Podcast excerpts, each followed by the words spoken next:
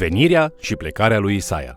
Bine ați venit la studiul nostru al celei mai importante cărți din lume, Cuvântul lui Dumnezeu, adică Biblia.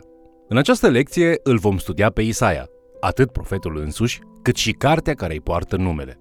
Vom vedea lucrurile uimitoare pe care le face și le spune Dumnezeu prin cineva care este dispus și disponibil. Haideți să urmărim împreună acest mesaj intitulat Venirea și plecarea lui Isaia. Cartea Isaia este prima carte a profeților mari din Vechiul Testament. Este, de asemenea, cea mai lungă dintre toate cărțile profetice, conținând 66 de capitole. Isaia ne oferă multe profeții minunate.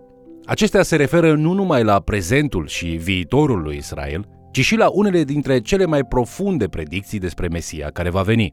Să începem prin a ne uita la profetul însuși și la timpul în care a trăit. Isaia provine din nobilimea iudaică, fiind rudă cu regele Ozia și cu regele Ioas. Isaia se simte bine în palate și slujește mai multor regi. Isaia trăiește în perioada în care Asiria conduce o mare parte din lumea cunoscută din capitala sa de la Ninive. Născut într-o perioadă de pace, el trăiește pentru a vedea cum asirienii fac ravagii peste multe națiuni și distrug regatul de nord al lui Israel, ducând în exil cea mai mare parte a populației de acolo. O mare parte din predicțiile lui Isaia reprezintă un avertisment pentru Iuda cu privire la soarta regatului de nord. El profețește că invazia asiriană vine ca o judecată lui Dumnezeu pentru idolatria lor. În cele din urmă, asirienii au invadat și regatul de sud, cucerind 46 de cetăți întărite din Iuda și luând în exil 200 de mii de oameni. Armatele asiriene ajung până la porțile Ierusalimului și sunt oprite acolo prin intervenție divină. Ezechia, conducător al regatului de sud în timpul slujbei lui Isaia, este caracterizat în general ca fiind un rege bun. El este un om al rugăciunii și restabilește închinarea corectă la templu și chiar scrie 10 dintre psalmi. Când asirienii ajung la porțile Ierusalimului, generalul lor strigă insulte la adresa oamenilor care păzesc orașul. El provoacă poporul lui Iuda să se predea. Apoi trimite o scrisoare regelui Ezechia, în care îi spune în Isaia capitolul 37, versetele 10 și 11, Nu te lăsa amăgi de Dumnezeul tău în care te încrezi și zici, Ierusalimul nu va fi dat în mâinile împăratului Asiriei, căci ai auzit ce au făcut împărații Asiriei tuturor țărilor și cum le-au nimicit cu desăvârșire. Și tu să fii izbăvit? În Isaia capitolul 37, versetele 14-15, citim răspunsul lui Ezechia. Ezechia a luat scrisoarea din mâna solilor și a citit-o. Apoi s-a suit la casa Domnului, a întins-o înaintea Domnului și i-a făcut următoarea rugăciune. În timp ce Ezechia îl imploră pe Dumnezeu pentru viața poporului său, Isaia are o revelație. Isaia, capitolul 37, cu versetele 21 și apoi 33 la 37, spune Atunci Isaia, fiul lui Amoț, a trimis să spună lui Ezechia, Așa vorbește Domnul Dumnezeul lui Israel. Am auzit rugăciunea pe care mi-ai făcut-o cu privire la Sanherib, împăratul Asiriei. De aceea, așa vorbește Domnul despre împăratul Asiriei. El nu va intra în cetatea aceasta, nu va arunca săgeți în ea, nu-i va sta înainte cu scuturi și nu va ridica întărituri de șanțuri împotriva ei, ci se va întoarce pe drumul pe care a venit și nu va intra în cetatea aceasta, zice Domnul, căci eu voi ocroti cetatea aceasta ca să o scap, din pricina mea și din pricina robului meu David. Îngerul Domnului a ieșit și a ucis în tabăra asirienilor 185.000 de oameni. Și când s-au sculat dimineața, iată că toți aceștia erau niște trupuri moarte. Atunci, Sanherib, împăratul Asiriei, și-a ridicat tabăra, a plecat și s-a întors și a rămas la Ninive. Dacă asirienii ar fi cucerit Ierusalimul, ar fi distrus atât regatul de nord, cât și pe cel de sud. Cu toate acestea, când armata asiriană ajunge la porțile Ierusalimului, Isaia are momentul său de strălucire ca profet. El prezice că armatele asiriene se vor întoarce și se vor îndrepta spre casă. Iar acest lucru se întâmplă. Domnul salvează regatul de sud al lui Iuda de la dispariție. Isaia ne oferă un exemplu excelent de slujire prevestitoare a unui profet. El prezice faptul că Babilonul și nu Asiria va cuceri regatul de sud și îi va duce pe evrei în captivitate. În mod remarcabil, el face acest lucru cu 100 de ani înainte ca acest lucru să se întâmple. Isaia profețește de asemenea întoarcerea din captivitatea babiloniană. Isaia prezice ridicarea Imperiului Persan cu 150 de ani înainte ca aceasta să se întâmple și chiar folosește numele împăratului persan Cir. El îi adresează un cuvânt profetic în Isaia 45 cu versetul 4. Din dragoste pentru robul meu Iacov și pentru Israel, alesul meu, te-am chemat pe nume, ți-am vorbit cu bunăvoință înainte ca tu să mă cunoști. Prin aceasta, Isaia devine un instrument în eliberarea lui Iuda din exil. Chiar dacă trăiește cu 150 de ani înainte ca acest lucru să se întâmple, profeția scrisă a lui Isaia ajută la deschiderea ușilor pentru întoarcerea lor în țara lui Israel. Conform tradiției, pe baza acestor preziceri, Cir le oferă evreilor atât binecuvântarea sa, cât și sprijinul financiar pentru reconstruirea Ierusalimului și a templului lui Dumnezeu. În total, Isaia predică timp de aproximativ 60 de ani. Deși are multe de spus cu privire la regatul de nord, lucrarea sa se concentrează întotdeauna asupra lui Iuda. El predică în timpul domniei a cinci regi în Iuda și șase regi în Israel. Ozia și Ezechia se dovedesc a fi regi buni, în timp ce Ahaz și Manase sfârșesc prin a fi regi extrem de răi. Cu toate acestea, Isaia propovăduiește mesajul lui Dumnezeu cu credincioșie, indiferent dacă este iubit sau urât de un anumit rege. Acum, haideți să ne îndreptăm atenția spre cartea Isaia. Aceasta are 66 de capitole împărțite în trei secțiuni. Primele 35 de capitole sunt dedicate predicilor profetice despre amenințarea asiriană. Capitolele 40 la 66, adică ultimele 27 de capitole, sunt dedicate restaurării de către Dumnezeu a lui Israel dintr-un exil care este inaugurat în zilele lui Isaia și consumat în zilele profetului Ieremia.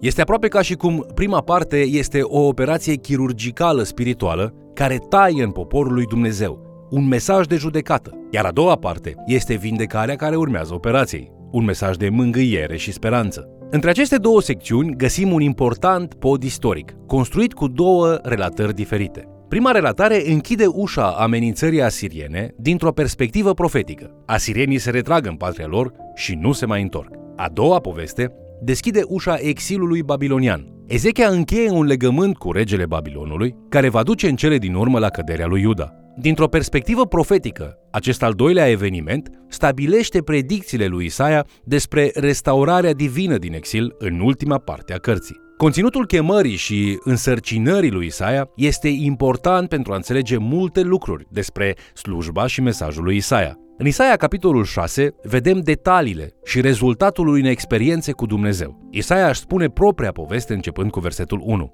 În anul morții împăratului Ozia, am văzut pe Domnul șezând pe un scaun de domnie foarte înalt și poalele mantiei lui umpleau templul. Serafimii stăteau deasupra lui și fiecare avea șase aripi. Cu două își acopereau fața, cu două își acopereau picioarele și cu două zburau. Strigau unul la altul și ziceau, Sfânt, Sfânt, Sfânt este Domnul oștirilor. Tot pământul este plin de mărirea lui și se zguduiau ușorii ușii de glasul care răsuna și casa s-a umplut de fum. Atunci am zis, vai de mine, sunt pierdut, căci sunt un om cu buze necurate. Locuiesc în mijlocul unui popor tot cu buze necurate și am văzut cu ochii mei pe împăratul, domnul oștirilor. Dar unul din serafimi a zburat spre mine cu un cărbune aprins în mână, pe care îl luase cu cleștele de pe altar. Mi-a atins gura cu el și a zis, Iată, atingându-se cărbunele acesta de buzele tale, nelegiuirea ta este îndepărtată și păcatul tău este ispășit.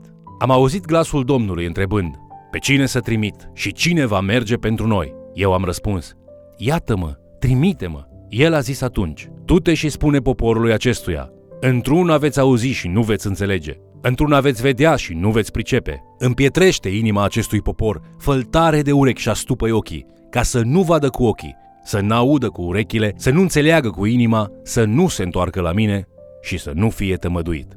Și eu am întrebat, până când, Doamne? El a răspuns, până când vor rămâne cetățile pustiși și lipsite de locuitori, până când nu va mai fi nimeni în case și țara va fi pustiită de tot, până va îndepărta Domnul pe oameni și țara va ajunge un mare pustiu și chiar a zecea parte de va mai rămâne din locuitori vor fi nimiciți și ei la rândul lor. Dar după cum terebintul și stejarul își păstrează butucul din rădăcină când sunt tăiați, tot așa o sămânță sfântă se va naște iarăși în poporul acesta. Ca urmare a acestei experiențe cu Dumnezeu, în primul rând vedem mărturisirea lui Isaia. El spune în capitolul 6 cu versetul 5, Sunt un om cu buze necurate. În consecință, vedem curățirea lui în versetul 7. Nelegiuirea ta este îndepărtată și păcatul tău este ispășit sau iertat. Apoi observăm chemarea sa în capitolul 6 cu versetul 8.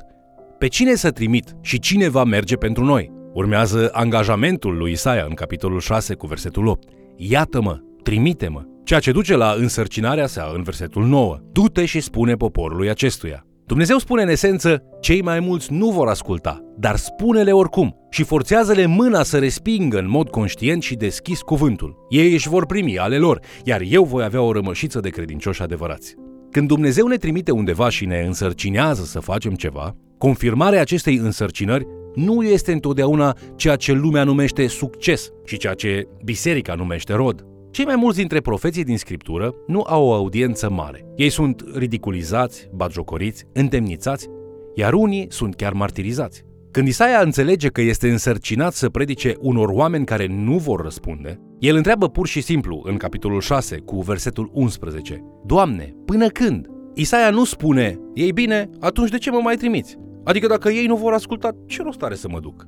Aceasta este ceea ce ar spune majoritatea dintre noi. Isaia vrea pur și simplu să știe cât timp va trece până când vor fi gata să asculte. El răspunde cu un angajament total. Acest angajament, chiar și în fața respingerii, ar trebui să fie un model pentru noi toți. Acum, toți slujitorii lui Dumnezeu din Scriptură vin la Dumnezeu și pleacă pentru Dumnezeu. Atunci când au aceste întâlniri autentice de venire la Dumnezeu, au și experiențele lor de ieșire pentru Dumnezeu. Acest model se repetă de multe ori în Scriptură. Toți oamenii lui Dumnezeu care vin într-adevăr la Dumnezeu merg întotdeauna în lucrare pentru Dumnezeu.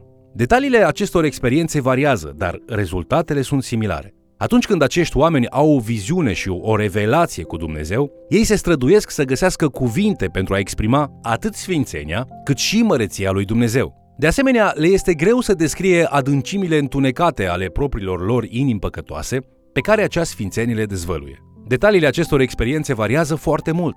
Iacov se luptă cu un înger.